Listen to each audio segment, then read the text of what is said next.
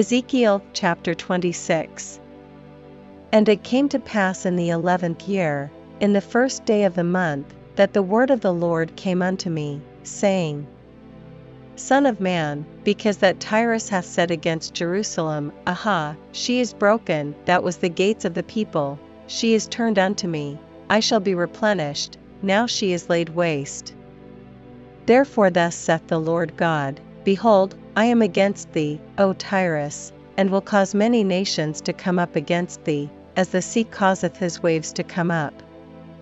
And they shall destroy the walls of Tyrus, and break down her towers, I will also scrape her dust from her, and make her like the top of a rock. It shall be a place for the spreading of nets in the midst of the sea, for I have spoken it, saith the Lord God, and it shall become a spoil to the nations.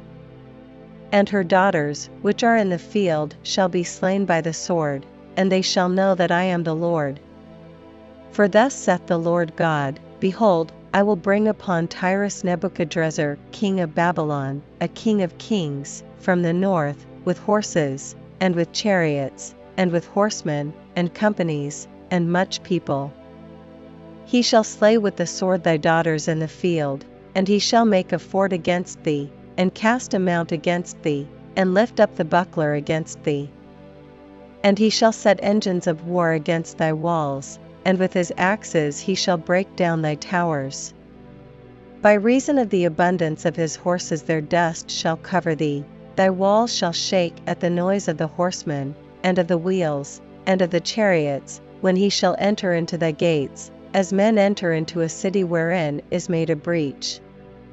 With the hoofs of his horses shall he tread down all thy streets, he shall slay thy people by the sword, and thy strong garrisons shall go down to the ground. And they shall make a spoil of thy riches, and make a prey of thy merchandise, and they shall break down thy walls, and destroy thy pleasant houses, and they shall lay thy stones and thy timber and thy dust in the midst of the water. And I will cause the noise of thy songs to cease, and the sound of thy harp shall be no more heard. And I will make thee like the top of a rock, thou shalt be a place to spread nets upon, thou shalt be built no more, for I the Lord have spoken it, saith the Lord God.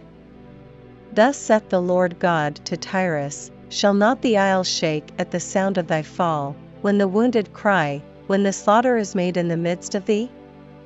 Then all the princes of the sea shall come down from their thrones, and lay away their robes, and put off their broidered garments, they shall clothe themselves with trembling, they shall sit upon the ground, and shall tremble at every moment, and be astonished at thee.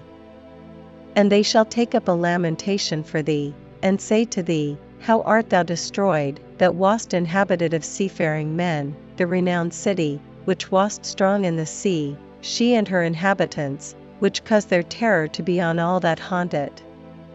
Now shall the isles tremble in the day of thy fall, yea, the isles that are in the sea shall be troubled at thy departure. For thus saith the Lord God, when I shall make thee a desolate city, like the cities that are not inhabited, when I shall bring up the deep upon thee, and great waters shall cover thee. When I shall bring thee down with them that descend into the pit, with the people of old time, and shall set thee in the low parts of the earth, in places desolate of old, with them that go down to the pit, that thou be not inhabited, and I shall set glory in the land of the living. I will make thee a terror, and thou shalt be no more, though thou be sought for, yet shalt thou never be found again, saith the Lord God.